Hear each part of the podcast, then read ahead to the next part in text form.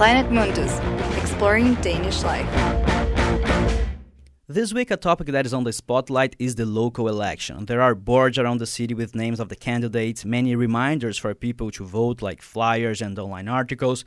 And if you are eligible to vote, you might have already got your voting card in your mail.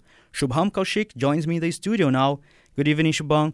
So, what are the details about the elections taking place next week? Mario, Denmark is having its local and regional elections on the 21st of November. These elections are held every fourth year on a fixed day, which is the third Tuesday of November. So, just to understand better the Danish government system, how is it structured? And can you give us at least a few basics? So, the public sector in Denmark is divided into three levels the state, the regional, and the local. The state is the overall country level, and then there are five regions. And every region is then subdivided into municipalities, or communes as they call them here. Currently, there are 98 communes in Denmark, and they all vary in size, but they all also have at least 20,000 people living in each of them. And I say currently because the boundaries of these municipalities can change. Okay, so we know how Denmark has kind of a welfare state model, which means that there are many public services like healthcare and education, and there's also employment, jobs, appropriate taxation. Basically, a lot of work that needs to be coordinated, right? Uh, how do these different levels of government divide all this work? Yeah, you're right. A lot of work that's need, that needs to be coordinated. So, the overall state level looks after things like the foreign policy, higher education, and the general running of a country. And then the five regions are more are mostly responsible for the public healthcare s- service. The municipalities have a lot more tasks that also impact the residents' lives more, like primary and sec- secondary education, childcare centers, employment. The public sector here is highly decentralized, and it took its current form in 2007 after a public sector reform.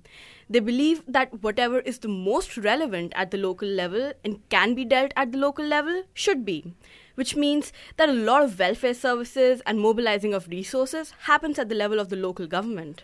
So, correct me if I'm wrong, but it does sound like the local government handle a lot of things, right? How important would you say the local elections are then? Quite important, I would say. Most people would think that general elections are the most important because they are at the country level, but our everyday lives are the most affected by the activities of the local government. Who you vote for in your commune can lead to small but very important differences in your daily life, like what you pay as a local tax rate, charges for the primary and secondary school, and daycare for your kids.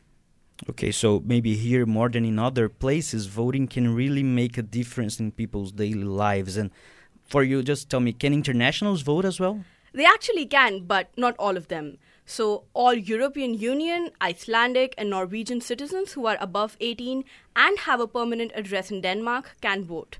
But if you're not from any of these places, then you need to have lived in Denmark for at least three years before the elections to be able to vote.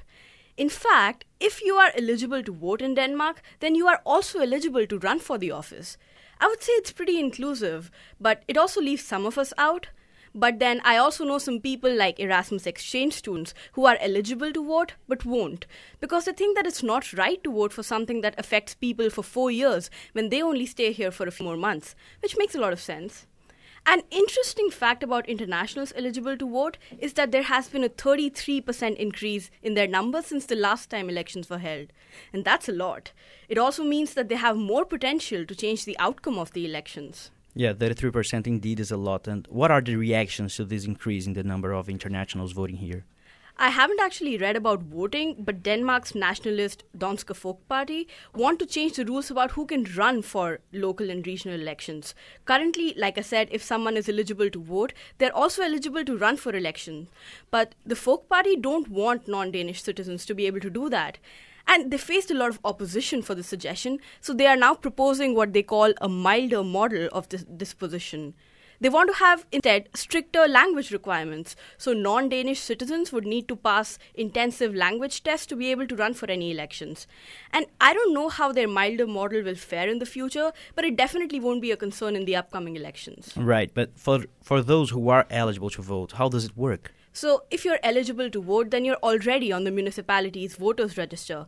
And if that's the case, then you probably have already received your vote card through mail. And that will have information on where you need to go to vote. And it's usually a nearby school or a public building. And then you just show up with your voting card at the venue and cast your vote. There are also people at the venue who can guide you if understanding Danish is a problem. So, Shubham, this week we decided to focus our segment on Danish life and culture to be specifically about the elections. Tell me, how do you think the elections are relevant here? Well, Mario, when I was very new to Aarhus, one of the first things I was told by a Danish person about their own culture was that it's very community based. And it's something that I have observed as well. It's in the way we study, where there's a lot of group work. I see it in how many people volunteer for so many different things around the city, and also in how they socialize. I really think that having a strong culture of community needs a functional local government. And also, it's become such an important topic of discussion that you really can't escape it. Planet Mundus, the word in Aarhus. Every Wednesday from 7 to 8 p.m. and online.